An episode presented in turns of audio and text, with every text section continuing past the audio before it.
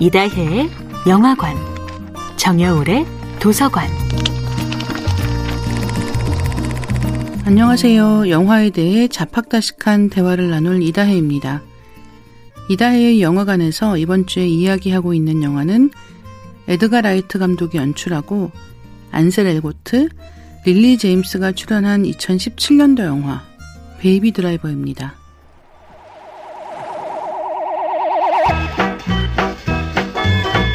베이비 드라이버를 연출한 감독은 에드가 라이트입니다. 에드거 라이트의 이름을 알린 작품은 새벽의 황당한 저주라는 코믹 호러인데요. 제목 새벽의 황당한 저주는 새벽의 저주라는 좀비 영화의 고전을 패러디한 것입니다.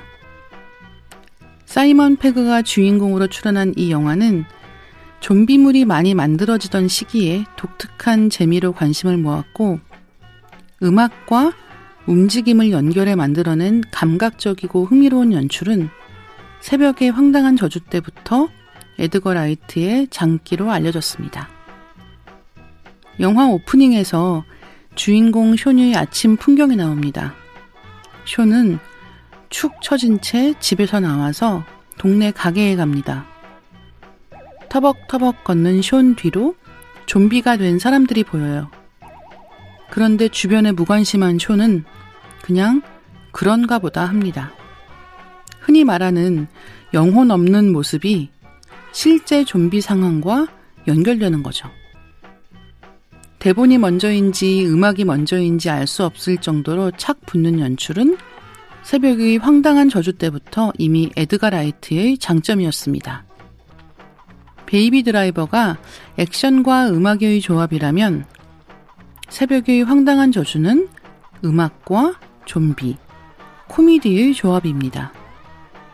주인공 쇼는 가족과 친구들을 살리기 위해 노력합니다.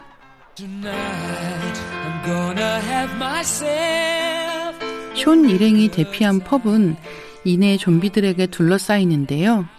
이때 주크박스에서 랜덤으로 Don't Stop Me Now가 흘러나오고 좀비가 된 사람이 등장하면서 다들 막대기를 들고 좀비를 치기 시작합니다.